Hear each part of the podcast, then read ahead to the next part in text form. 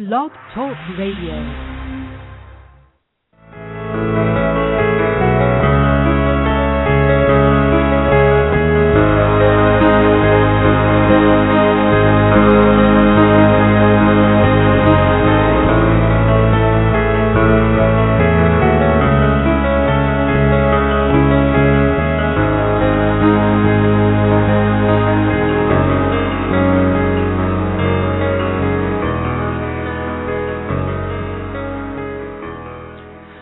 Welcome to the June 7th, 2013 edition of Don't Let It Go Unheard, where we discuss news and politics from the perspective of Ayn Rand's philosophy, objectivism.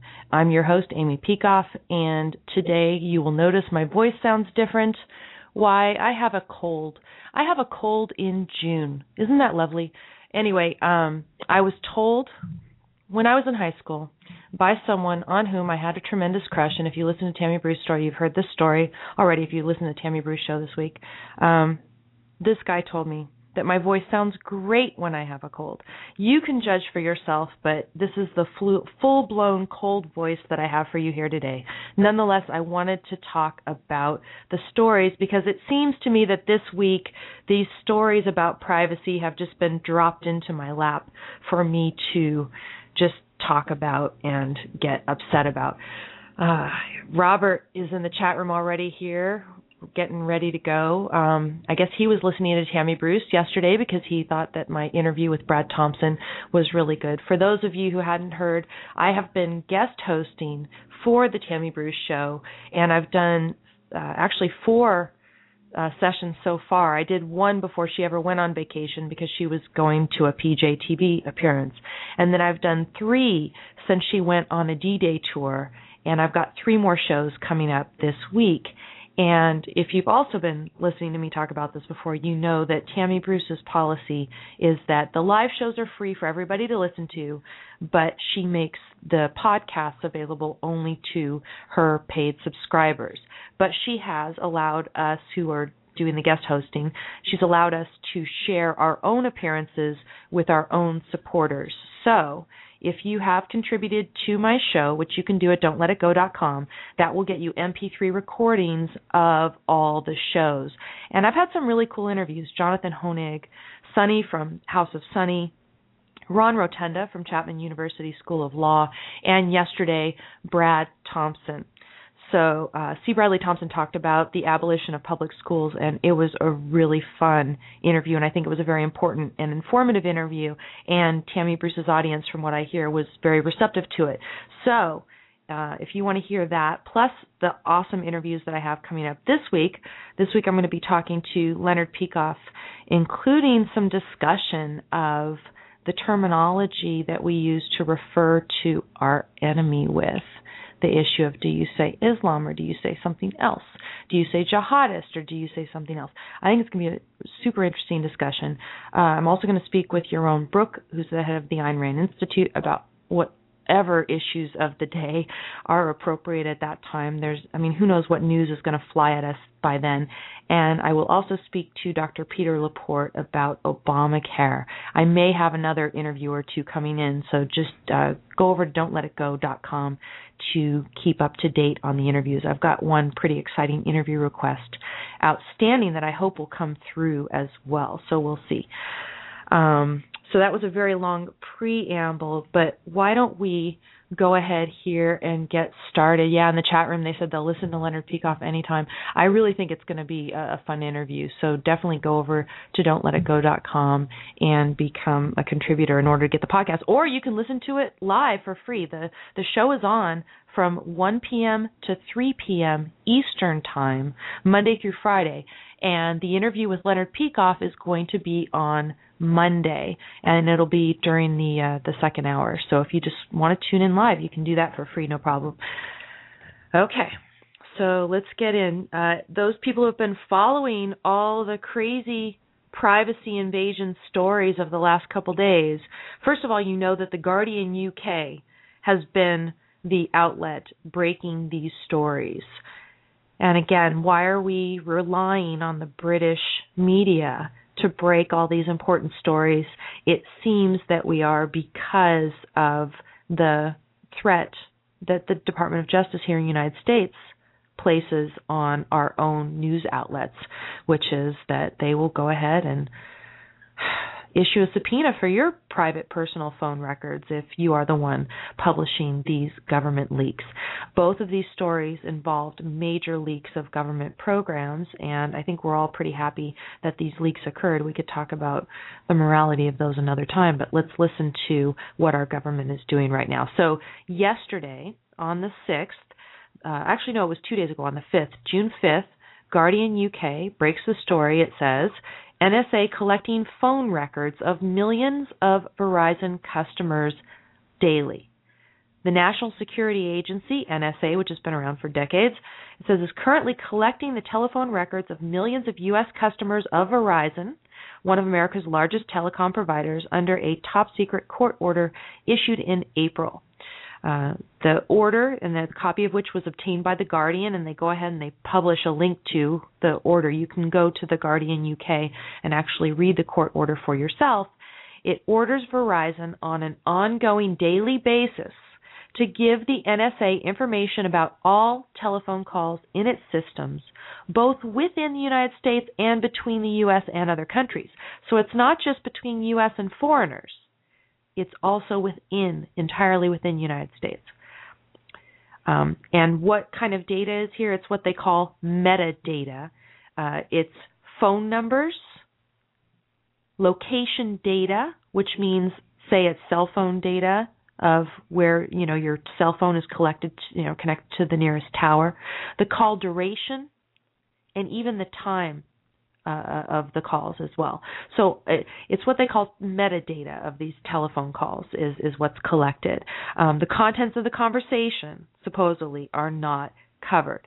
Uh, now, under the Bush administration, a lot of this was collected, but this is the first time, says the Guardian, that significant and top secret documents have revealed the continuation of the practice on a massive scale under Obama. Um, so here we are. We've got Verizon, and that's all we know about, right? And the article goes on to say they don't know whether other phone carriers are involved, but they have reason to believe that other phone carriers probably are involved.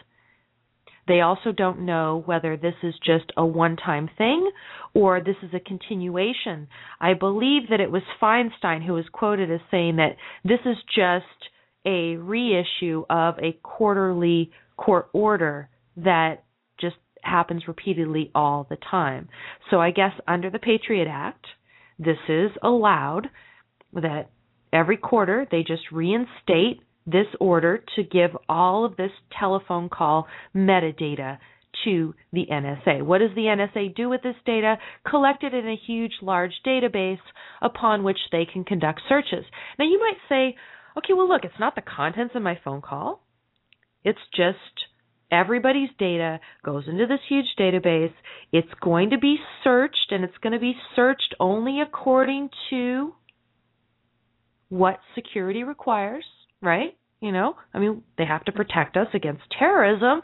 So, whenever they think that they have a reason to suspect a certain pattern that is going to point to terrorists, then they go ahead and they punch it in their little database, whatever. You know, you've done Excel searches on Excel databases. So, you know, it's not that you're actually being singled out in any way. Uh, it, it's just a huge anonymized database, and if your particular phone calls happen to fall into a pattern, then only then are you going to be singled out and have more scrutiny put on you. So, I mean, who cares? You know, we have to have security, right? Wrong. And and the problem is is that government should not be able to get any information about you without being able to show some sort of probable cause or particularized suspicion. And this is what they're able to do under the Patriot Act and also, um, you know, under these court orders pursuant to the Patriot Act. We will discuss in a little while again my favorite whipping boy in this uh, in this area, which is the third party doctrine under privacy law, which allows all of this to happen and which needs to go away. You know, I was thinking about my interview with um, Brad Thompson yesterday, and he uses the word abolition with respect to the public schools. And the public schools have been, or excuse me, government schools get my language correct, Amy. Uh, government schools. He wants to abolish them. He is an abolitionist with respect to those schools. Government schools have been around for 150 years or so. Third party doctrine been around since early in the 20th century. It has been applied to things like telephone records and bank records and all this kind of stuff for you know for innocent people since the 70s. I'm an abolitionist with respect to the third party doctrine. I'll explain what that means and, and why in just a little bit here. But one thing I wanted you to hear is I wanted you to hear Obama protecting and defending himself, defending what they're doing under these court orders. So just listen to this little audio clip. The of uh, secret government surveillance of phones and internet. Can you also assure Americans that the government, your government, doesn't have some massive secret database of all their personal online information and activities? Yeah. The uh, you know when I came uh, into this office, uh, I've made two commitments that are more important than any commitment I make. Number one, to keep the American people safe, and number two, uh, to uphold the Constitution. And that includes uh, what I consider to be a, a constitutional right to privacy uh, and an observance of civil liberties. Now, the programs that have been discussed over the last couple of days in the press uh, are secret in the sense that they're classified, but they're not secret in the sense that uh, when it comes to telephone calls, every member of Congress has been briefed on this program. Uh, with respect to all these programs, uh, the relevant intelligence committees are fully briefed on these programs. These are programs that have been authorized by broad bipartisan majorities repeatedly since 2006. And so I think at the outset it's important to understand that uh, your duly elected representatives have been consistently informed on exactly what we're doing. Now, let, me take uh, the two issues separately. When it comes to telephone calls, nobody is listening to your telephone calls. That's not what this program is about. As was indicated, uh, what uh, the intelligence community is doing is looking at phone numbers and durations of calls. They are not looking at people's names, and they're not looking at content. But by sifting through this so-called metadata, they may identify potential leads with respect to folks who might engage in terrorism. If these folks, uh, if the intelligence community then actually wants to listen to a phone call, they've got to go back to a federal judge, just like they would in a criminal investigation. So I think that's enough of our dear leader, and I think we'll just shut him off right there. So let's let's take some of this piece by piece here. Now, first of all, the constitutionally protected right to privacy is a bunch of garbage as far as I'm concerned. And why is that? Because it is governed by this horrible reasonable expectation of privacy test. And that test goes back to Katz versus United States again from the 1970s. And it says you have to have an expectation of privacy. You actually expect your privacy within a certain realm. And I would say yes with respect to my Verizon phone records. Uh, actually, I don't I don't subscribe there, but whatever. Suppose I did. Um, you know, I expect privacy. But then the second part of it is is your expectation reasonable? Reasonable according to whom? Reasonable according to society. It has to be an expectation that society is prepared to recognize as reasonable. Who decides whether society, whatever that is, is prepared to recognize your expectation as reasonable? A judge or anybody who gets to act in the stead of a judge, say Napolitano when they're trying to figure out whether you should be felt up by a TSA agent at the airport, right? Uh, supposedly you don't have a reasonable expectation of privacy that would protect you from being felt up by a TSA agent at the airport, but whatever. So this test is garbage. It's needs to go. We need to be protected in our privacy by our rights to liberty, property, and contract. I've argued that all over the place elsewhere. So that's one thing out there.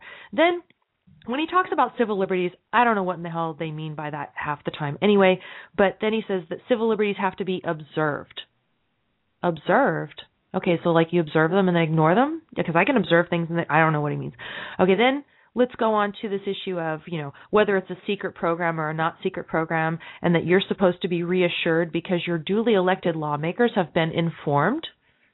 So he's trying to pass the buck and say, well, if your duly elected lawmakers haven't alerted you to this, even though they've been told they probably shouldn't uh, by the higher ups, I, I don't know what you're, you're you're supposed to feel good. You, know, you elected these guys and they knew about it, so feel better, even though you didn't know about it. Bizarre. Um, then, of course, the old appeal to authority, because he says that it has been approved by bipartisan majority since 2006. Well, how dare you argue with anything that has been approved by bipartisan majority since 2006, particularly since a bunch of the Republicans who are in these bipartisan majorities, whoever they are, are worthless. They don't deserve the name of anything that sounds like conservative. It's, I mean, just garbage through and through. And then he says he's going to talk about two issues.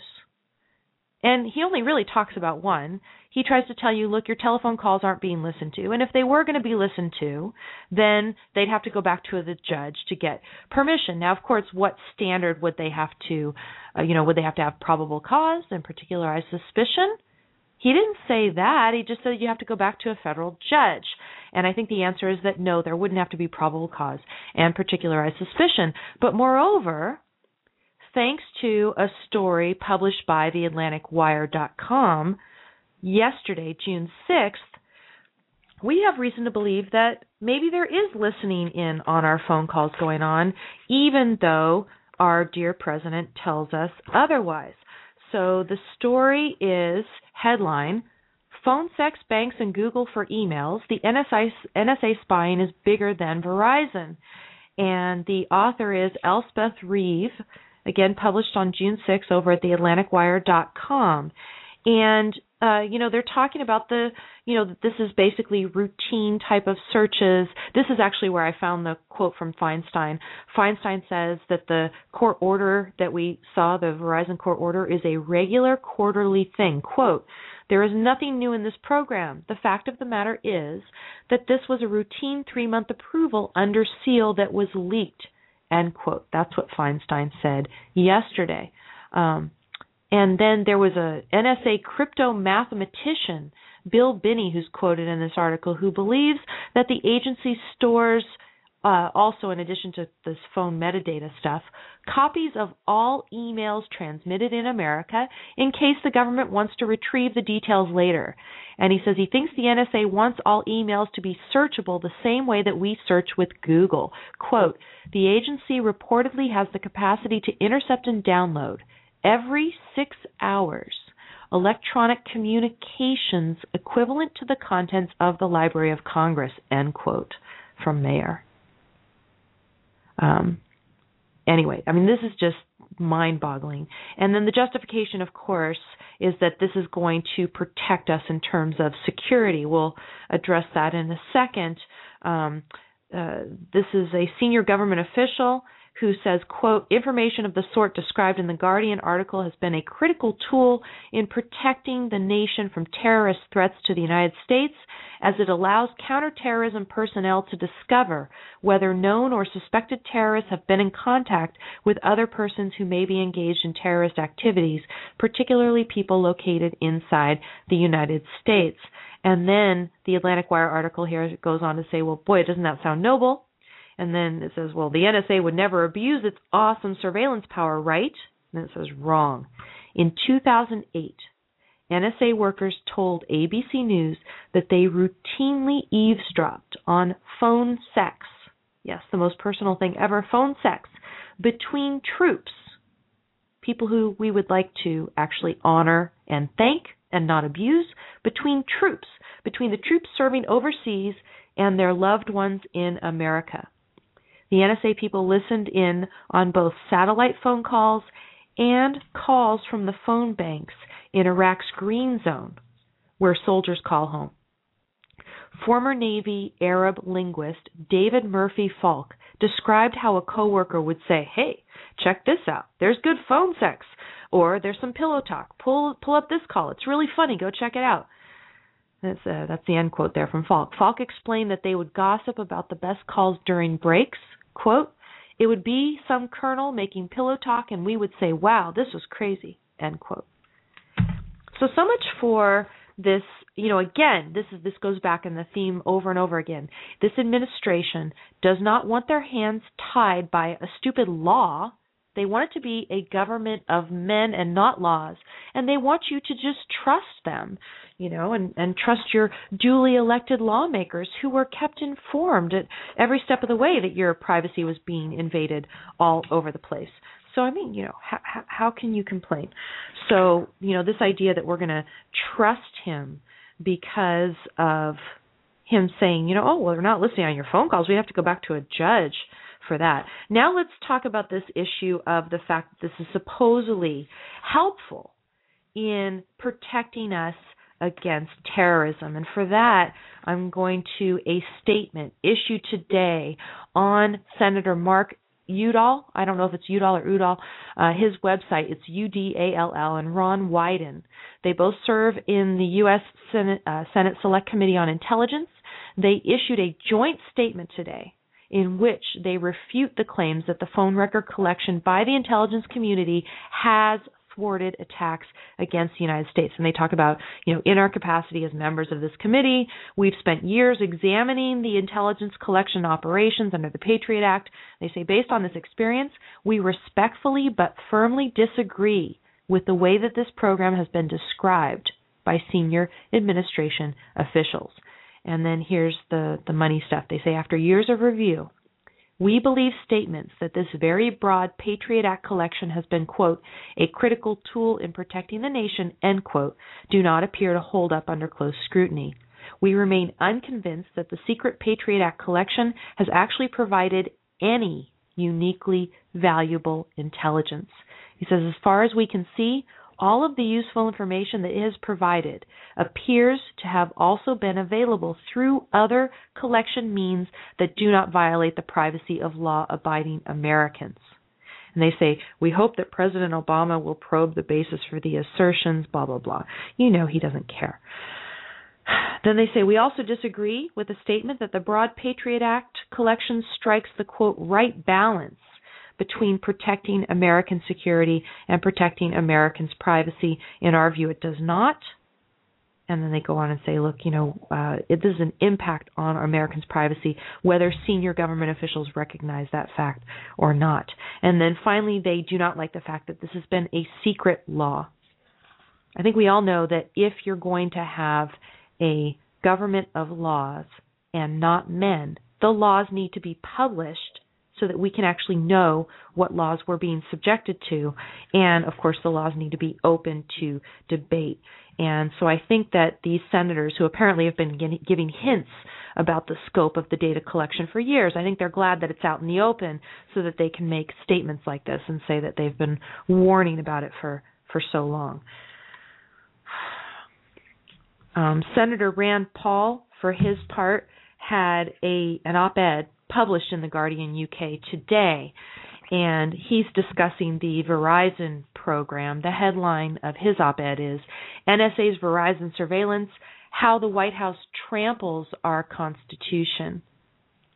And he first of all shows Barack Obama to be a hypocrite because Barack Obama used to be an opponent of this broad type of surveillance under uh, you know, the FISA court, the Foreign Intelligence Surveillance Act, and the court that it created.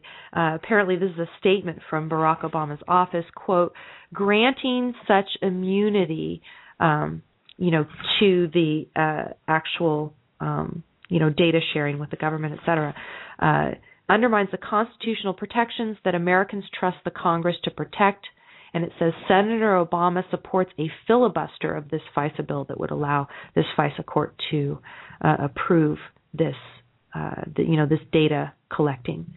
Um, and then if he, of course, goes on, Rand Paul goes on to say that he's filibustered over civil liberties issues, um, and he would have joined Obama in filibustering this.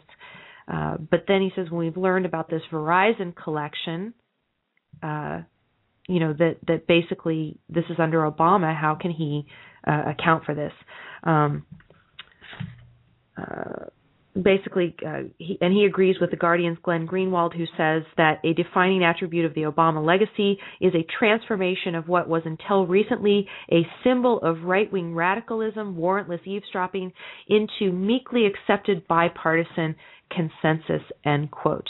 And then he goes on to talk about various acts that he has introduced. Rand paul has recently tried to introduce acts into the senate the called the Fourth Amendment Preservation and Protection Act. Another one's called the Fourth Amendment Restoration Act, in which these types of data would again come under the protection of the Fourth Amendment. So now you're asking, why in the world doesn't this data come under the protection of the Fourth Amendment? And this is due to something that I am writing about now. I need to get this article out there because it just keeps coming in thick and fast. It's a it's a something called the third party doctrine in privacy. What it says is when you say you're a Verizon customer, you share data with Verizon in the course of doing business with Verizon. You share with Verizon the phone numbers that you're dialing, the text messages that you're sending so that Verizon can send it for you. You share probably cell phone tower location data with Verizon. You share all of this data with them. And what the third party doctrine says is once you share that data with Verizon, you no longer have a reasonable expectation of privacy in that data. And so then when Verizon shares that data with the government, that sharing of data is not a search for purposes of the Fourth Amendment. The Fourth Amendment does not cover the sharing of data that you have shared with Verizon with the government. You share it with Verizon, Verizon shares with the government, not a search. It doesn't come under the Fourth Amendment. So the only thing that protects you are these various statutes Electronic Communication Privacy Act, FISA, all this stuff. And the statutes do not require warrants based on probable cause, nor do they require particularized suspicion. And whatever requirements that it does have, again, the FISA court has so much power that it can issue these broad, huge uh, collections and approve these broad, huge collections and order Verizon to submit data pursuant to the broad, huge collections. This can happen all because of the third party doctrine. Uh, the third party doctrine arose in a context that we might think is very reasonable. It arose in the context of organized crime type situations where the you know someone might be talking to a mafioso and he might get information from a mafioso, say a Tony Soprano, and then he might go ahead and share that information with the government. And then they would say, well, there's no expectation of privacy in the criminal information that Tony Soprano is sharing with the informant. And you say, okay, well, okay, that's that's okay. I, I really don't want Tony Soprano's criminal information to be protected. How do you deal with all this? Well, in, in brief, because I believe that privacy should be protected by our rights to property and contract, I would say that our privacy should be protected by those contracts that we have with Verizon, with Facebook, with Apple, with Google. Implicit contract, explicit contract. Part of that contract is that they are keeping our data private. And those contracts should be protected absolutely unless there is the equivalent of a search warrant. There should not be this third party doctrine that says no search warrant. Now, then the question is well, then how do you handle the Tony Soprano cases? Isn't there a contract between Tony Soprano and the government informant, right? But what I would say is you go back to traditional contract law doctrine, which says that if you have an illegal contract, a contract for the purpose of achieving an illegal end, like something that Tony Soprano would make, those contracts are unenforceable. And that would include all the provisions of the contract, including any privacy provisions of their contract. Again, explicit, implicit, whatever. So that's briefly my answer about how you say we handle the original Tony Soprano type cases, and nonetheless we protect our own personal data that we share with our banks, our phone companies, our internet service providers, etc. And that that data should be protected absolutely unless there is probable cause and particularized suspicion. In other words, a search warrant. I do hope that Rand Paul eventually gets the votes that he needs to get this protected. Of course, it's funny because it's a statute that is named after the Fourth Amendment. Um, why do you need a statute to provide the protections that the Fourth Amendment should be providing? It's because this third party doctrine needs to go. So, that in a nutshell is what's going on. But then today, the whole thing just gets a whole lot worse because we have this PRISM program, which I'm going to talk about in a second after I take a breath and look here in the chat room and see what kind of reactions we've got going here.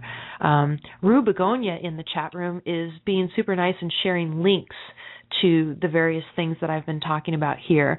So the uh, senators questioning the value and efficacy of the phone records collection link is in there. The Rand Paul uh, Oh, I guess it's also there on ABC News, which is good as well. Uh, Reason.com, she's got a different article there. Uh, why the NSA snooping supposedly complies with the Fourth Amendment, and it probably does talk about this issue of the third party doctrine.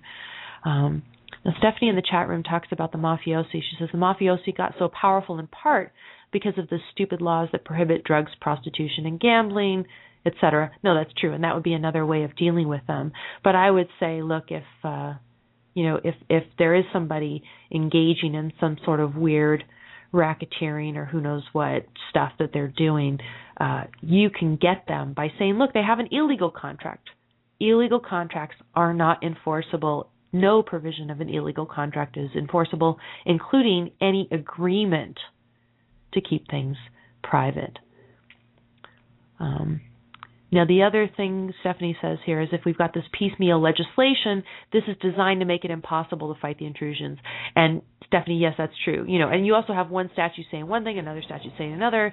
You have different judges disagreeing about how to interpret the statute. So for right now, the Sixth Circuit does say that you should have to have probable cause, particularized suspicion to get into emails but no other circuit in the country does.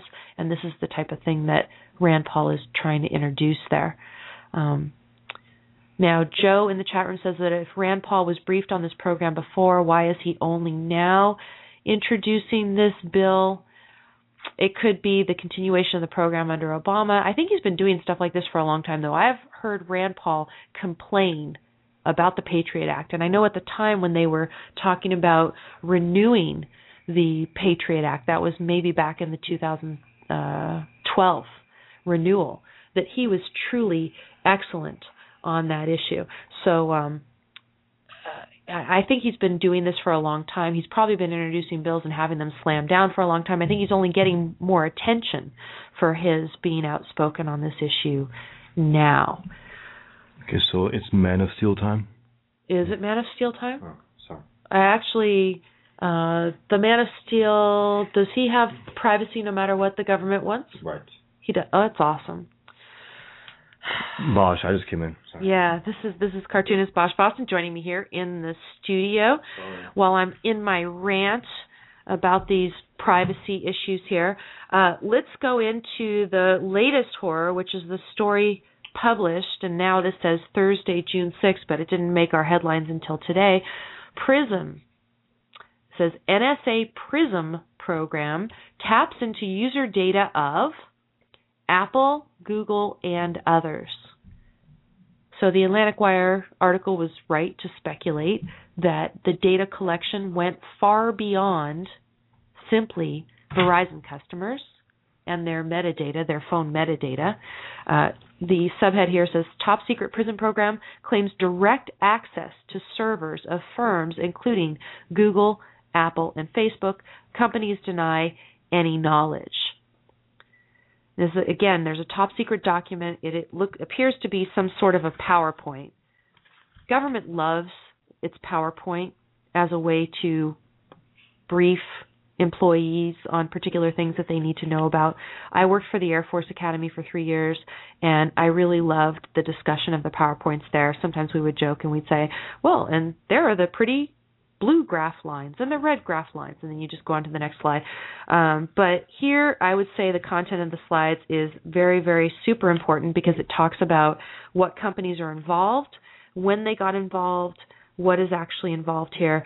Uh, it says the NSA. Uh, the access that they have to these servers. It's part of a previously undisclosed program called PRISM, which allows officials to collect material including search history, your Google search history, the content of emails, not just the so called metadata, not the sender, the receiver, the length of the email, when it was sent, when it was received or opened. Those kind of things might be metadata. You know, what IP addresses were used to send and receive. All that's very intrusive as well. But this is also the content of the emails. Uh, they're also talking about file transfers and live chats. The Guardian, the, the story says, has verified the authenticity of the document, a 41 slide PowerPoint presentation, classified as top secret with no distribution to foreign allies, which was apparently used to train intelligence operatives on the capabilities of the program. The document claims, quote, collection directly from the servers, end quote, of major U.S. service providers. Now, Google, for its part, has issued the following statement, quote, Google cares deeply about the security of our users' data. We disclose user data to government in accordance with the law. That's worth absolutely nothing, by the way, in accordance with the law. I mean, it's the same thing. If you go to a doctor's office and they give you the little thing, you know, here's our privacy practices and, you know, sign right here that you received them, it is worthless. Worthless, worthless. Basically, you have privacy only when government decides that your expectation is reasonable. Government, the benevolent government acting on behalf of society. That's the way it works right now. I think it was the 60th anniversary of the publication of 1984 or something yesterday, the day before. It's this week. And it's just, I mean, it is too ironic that this stuff is coming out right now. But anyway, let me continue Google's nonsense statement. We disclosed, you know, user data to government in accordance with the law. And it says, We review all such requests carefully. From time to time, people allege that we have created a government backdoor into our systems, but Google does not have a backdoor for the government to access private user data. End quote. No, it's probably got a front door.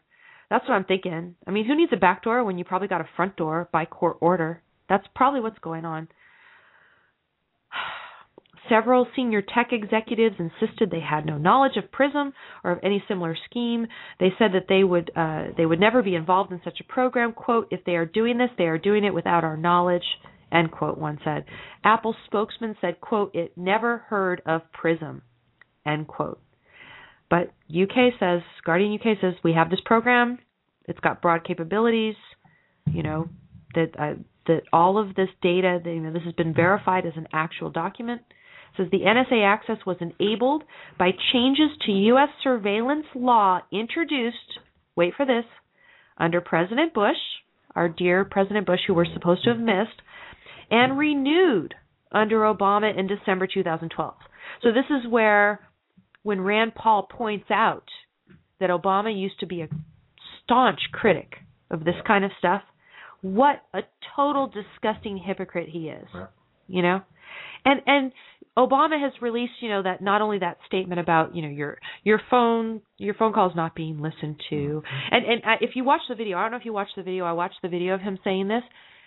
When he is saying those words, "Oh, your phone calls are not being listened to," he has such contempt on his face, such contempt on his face. You have to go watch the video for yourself. I can't play it for you here. I, I can only play that audio. It is truly disgusting you know, oh, and, you know, and, and you're only supposed to care if the content of your phone call is listened to. You're not supposed to care about all the rest of this stuff. You know, you're supposed to be immune. You just share and share and share out there. I mean, what what do you care if the government's listening in on all of it anyway? What's the big deal? Um, the program, it says, facilitates extensive, in depth surveillance on live communications and stored information. The law allows for the targeting of any customers of participating firms who live outside the U.S. or those Americans whose communications include people outside the U.S. Well, gee, how many of us on Facebook have friends who live outside the United States? How many have people outside the United States who visit their blogs? People outside the United States with whom they exchange emails? I think a lot of us do. And then it says here it also opens the possibility of communications made entirely within the United States being collected without warrants. Again, no probable cause, no particularized suspicion. The government doesn't have any reason to think that you in particular are guilty. And of course, the story follows on the uh, the story from Verizon. So let's let's have a timeline here. I thought the timeline also was fascinating. It says some of the world's largest internet brands are claimed to be part of the information sharing program since its introduction in 2007. So this idea that this is a slide projection, you know, a PowerPoint slide presentation about some future program that the government hopes to instill someday. It's totally belied by the timeline included in the PowerPoint presentation. It says Microsoft. Microsoft, which is currently running an advertising campaign with the slogan, Your privacy is our priority, was the first, with collection beginning in December 2007.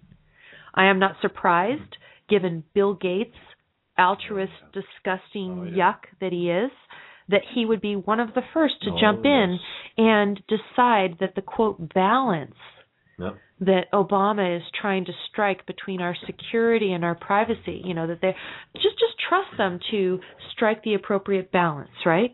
Um, you know that that that that that Gates would be the first one to agree with it. Yeah, Bosch, go ahead and Sorry, chime uh, uh, in. I, John. I need to breathe. Yeah. Uh, what's called Joe Joe Andrews asks here um, if Rand Paul was briefed on this program before. Why is he only now introducing this bill? Well, there was a Democrat. It was on HotAir.com who basically suggested Obama's lying. That a lot of them weren't weren't briefed. So I don't know. I don't know what the I don't know what what the truth is. There. I mean, a lot of them are liars.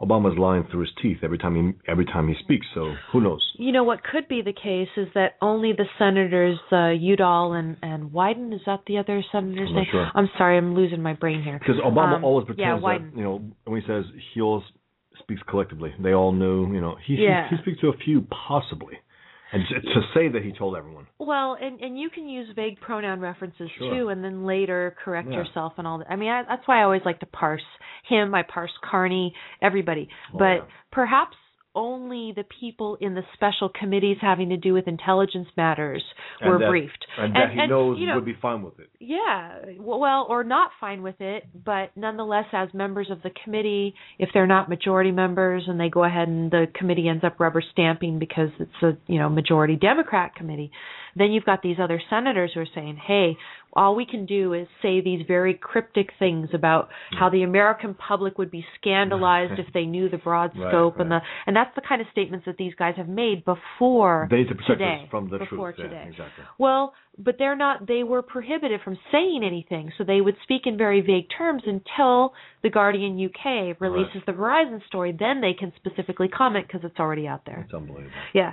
But, um, Foreign. but let, let's, let's get more of this timeline. So Verizon, I mean, excuse me, um, Microsoft, Microsoft, Bill Gates, our buddy, Yeah. the generous altruist 2007 then yahoo in 2008 google facebook and paltalk in 2009 and i'd be interested to compare the the timing there with the facebook consent order. But then again who knows what zuckerberg thinks about the balance of privacy with security. And of course it is after obama's election as well so we'll note there. Youtube in 2010 Skype and AOL in 2011, Hmm. and finally Apple, which joined the program in 2012. Yes, after Steve Jobs was dead. Yeah. Um, I'm thinking if Steve Jobs was at Apple, Yeah. He seemed very skeptical of the government. He did. he I, he I think he was very skeptical and I, I don't think he would have stood for it at least based on what I read and what I read in the biography was that Steve Jobs took very seriously the trust that people uh put in him put in, in him put in Apple to protect their private user data that was very very very important to him that was emphasized in the biography I tend to believe it based on other things that I know about Steve Jobs. And the new CEO, Tim Cook, was at the uh, Obama's um, was the State of the Union. I think he was at the Yeah. inauguration as well. So he's he's a leftist, a naked leftist. So Yeah. So Apple's Apple's down the tubes in my book if they do this after Steve Jobs. I mean, this almost means more than, you know, making some blip in terms of product quality and things like that, which you would expect maybe after Steve Jobs is gone. I think it's just hard to to be him. But this idea that they also give up the the you know the importance of privacy for their customers. Joe, is- Joe, Joe Andrews brings up. Uh, I've, I've heard Wozniak say Jobs was a big fan of Atlas, Atlas, though, Atlas, though nothing about that was in the book. And uh, other people have been fans of Ayn Rand who are leftists. You know. Yeah, not only did not Joe, not only did uh Jobs or the biographer not say anything Yeah. about Ayn Rand or Atlas in the biography, but when I've tried to contact the biographer and ask him any question, I haven't been able to get a response, and I haven't gotten a response from Wozniak either. I would love to know Mhm. more specifics about that, but he spoke about it in very generalized terms. Anyway, all of those companies I gave you that huge list. So, is there anybody, for instance, in the chat room here? I love this. Tim Peck in the chat room says, "Think different, my ass." Yes. Yeah. Now, Yes. I I mean, they did. They thought differently under Yes. Steve Jobs. Yes. He was the motor. He was it. Under Cook, no. Uh, under Cook, they're cooked. Yeah, they might be cooked. Actually, you know what? It'd be great. I, I want to see a cartoon. It could just be cooked, C O O K E D, and the two O's are apples. yes, that's Can you do good. that? That's pretty good. okay, like that's my cartoon idea right there. I think we should just do that. That they are now cooked because they have participated in this program. And Robert NYC brings up the fact that Al Gore is part of the board on Apple, which is disgusting. But he's he's been on board for a number of years now. He wasn't able to, you know, destroy it yet. So disgusting. Yeah, they invited him long ago. Yeah, so if you go to the Guardian UK and you look at the article, you can see the slide in which they talk about the exact dates in which the various companies came on board as part of the so-called PRISM program. And I don't know what PRISM stands for. Um, it's an acronym for some garbage that I haven't seen here in the article, but they, the the government loves its Oh, yeah. acronyms. Oh, they love yeah. it, and that was one thing that I had to get used to. Yeah. yeah, because they could hide. Well, and it's not just hide the name. It's like it's like some sort of lingo. It's it's an appeal to authority of a certain kind. You know, um I- I'm trying to remember the the technical name for it, and it'll come to me later. So I'm not going to trouble myself now. But um, you know, it, it you use this highfalutin language, and uh, you know, therefore, hey, this is great. We have another idea to make the uh, the the cartoon that I just suggested even better. Stephanie in the chat room says, put headphones on the two apples to show that people are listening I like in it. on stuff. I, I do. I definitely. like it. I, I definitely like it. I definitely like it because after all, there's FaceTime and all that oh, stuff Oh, too. sorry, earbuds, not not headphones, man. Oh, that's you true. know. Put the earbuds. That's right, not the mm-hmm. headphones. yes, Sorry. yeah. Sorry, we have to get really.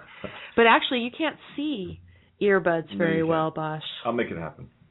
You can make like Sure. big ears with little earbuds. Big ears. I, I don't know. It's got to be a very cool cartoon. Yeah.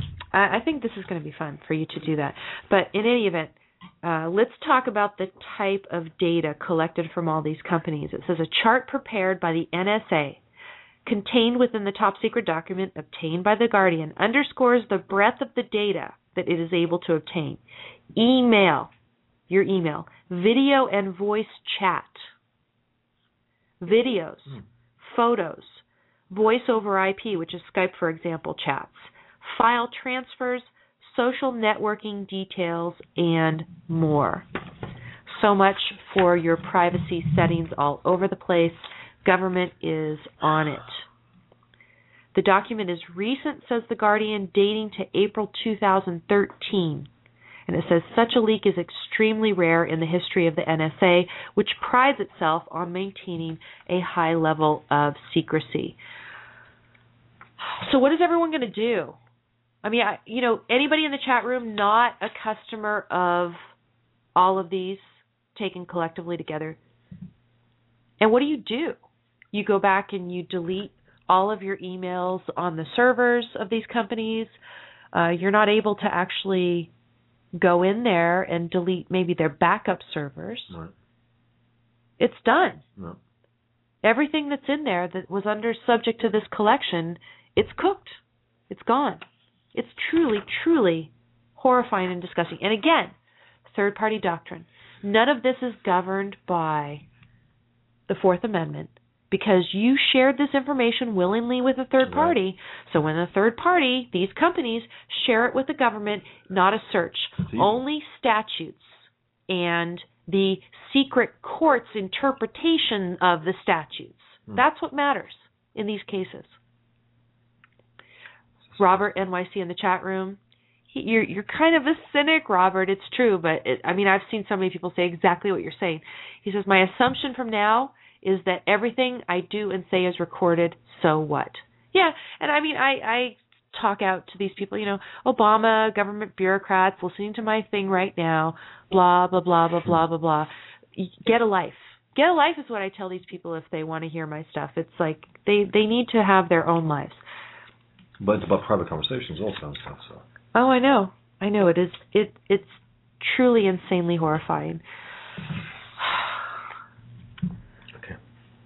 Yeah, I want to uh, just breathe a little bit. Now, what I do want to do just quickly now, when we've got a few minutes left, is uh, before expose I leave, something. Oh, what are you what are you gonna say? Go before ahead. I leave, uh, check out. You know, I can't wait to watch Man of Steel. I'm probably gonna watch it before the next show. And uh, that's all. I mean, whoever else isn't watching would love to discuss it maybe next episode or two weeks from now, whatever, whatever it is. Yeah, I mean, it's it's hard for everybody to see it during yeah. the day on Friday when it's yeah. released or Thursday well, at midnight. I'm but... watching at midnight. I mean, it's the first midnight show I, I'll be watching in a long time. I don't know. I don't know the last time Maybe I watched. Maybe we'll have show. to have like a special spoiler-filled show yes. that people will be warned. Don't listen to this exactly. show unless I'm, I'm I'm really going to be interested to see if the vision of heroism that yeah. is coming across in the trailers yeah.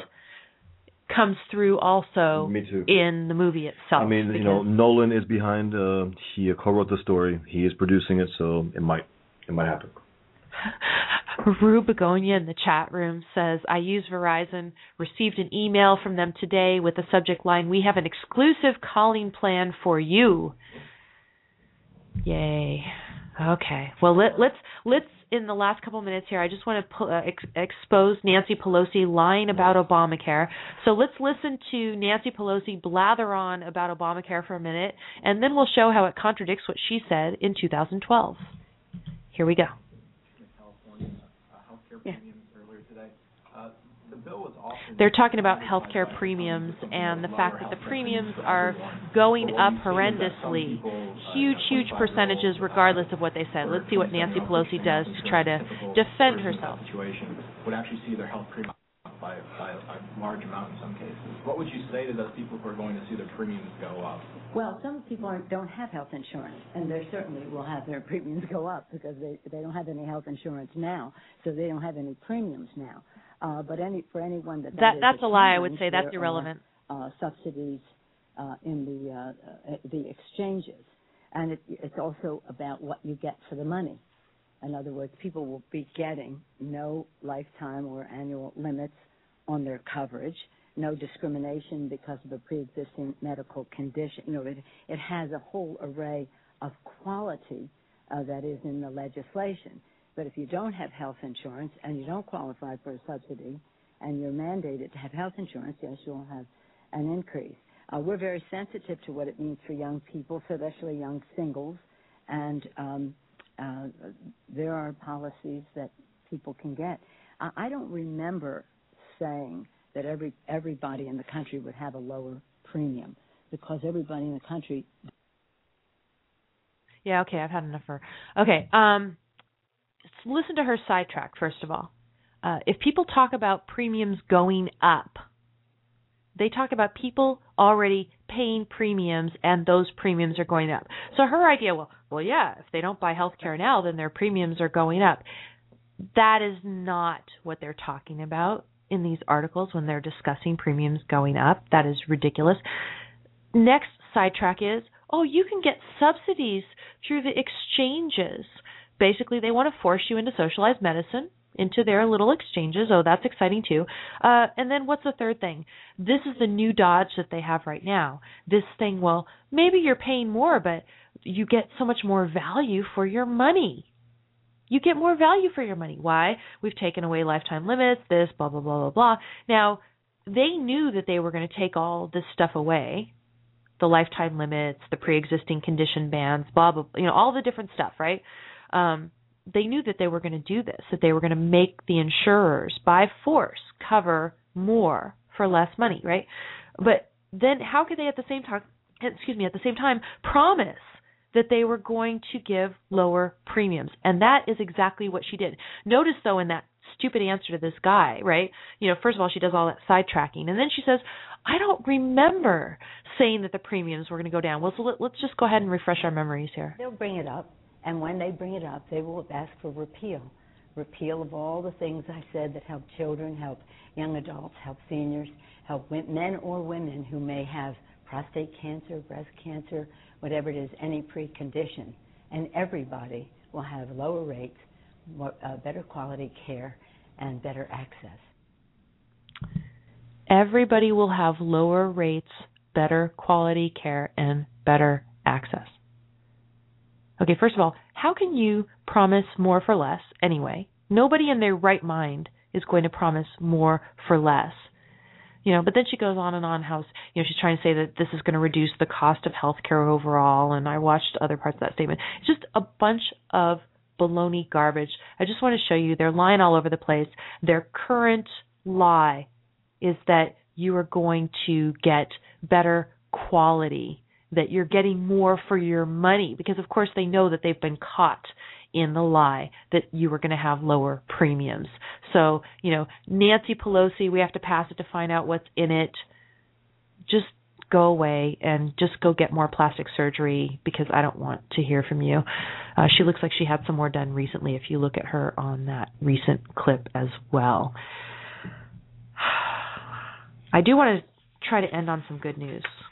I would like to end a little bit on some good news. And some of you may have seen out there the New York Times editorial board has weighed in on some of this broad surveillance activity of the government under Obama.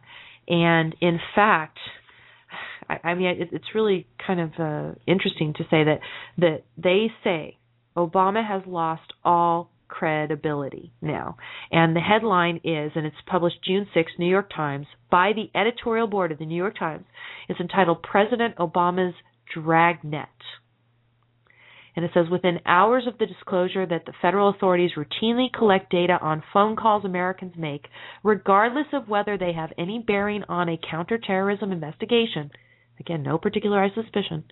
The Obama administration issued the same platitude it has offered every time President Obama has been caught overreaching in the use of his powers. Terrorists are a real menace, and you should just trust us to deal with them because we have internal mechanisms that we are not going to tell you about to make sure we do not violate your rights. End quote. I'm quoting right now from the editorial board of the New York Times criticizing Obama in very strong language. Skip down two paragraphs and it says the administration has now lost all credibility. Now it said period in the original draft, and then I heard through other news sources that later they added the last three words of this sentence on this issue. So now they say the administration has now lost all credibility on this issue. Just a question for the New York Times editorial board. If Obama if Obama's lying to your face on this issue, why doesn't he lose all credibility period. Why, how can you trust him on any other issue? Just saying. Anyway, go read that President Obama's dragnet. I think it's good news that the New York Times is criticizing Obama in really strong terms. Uh, another piece of good news, if it's true, USA Today is uh, publishing an analysis piece that says Obama's agenda scorched in firestorm. And it's basically saying that Obama's going to have a hard time getting his agenda across if he has to keep answering questions about all of his surveillance practices. So I think that's a good way to end our show for today. I can't believe I'm actually just about out of time. Please tune in to Tammy Bruce's show on Monday from 10 a.m. to 12 noon Pacific time. Second hour, I'll be interviewing Leonard Peikoff, and I think it's something that you're really going to want to listen to. If you aren't able to listen live, like I said, go to my page at don'tletitgo.com, my blog, and you can make a small contribution to support my podcast and the work that I do. And in exchange, you will get links to the recordings of all of my guest host appearances, the old ones and the new ones, on the Tammy Bruce Show. Thank you for everyone who's done it far. If you can't afford to donate, best thing you can can do to help my show is spread the word. Thanks everyone. Have a good night, and I'll talk to you Monday.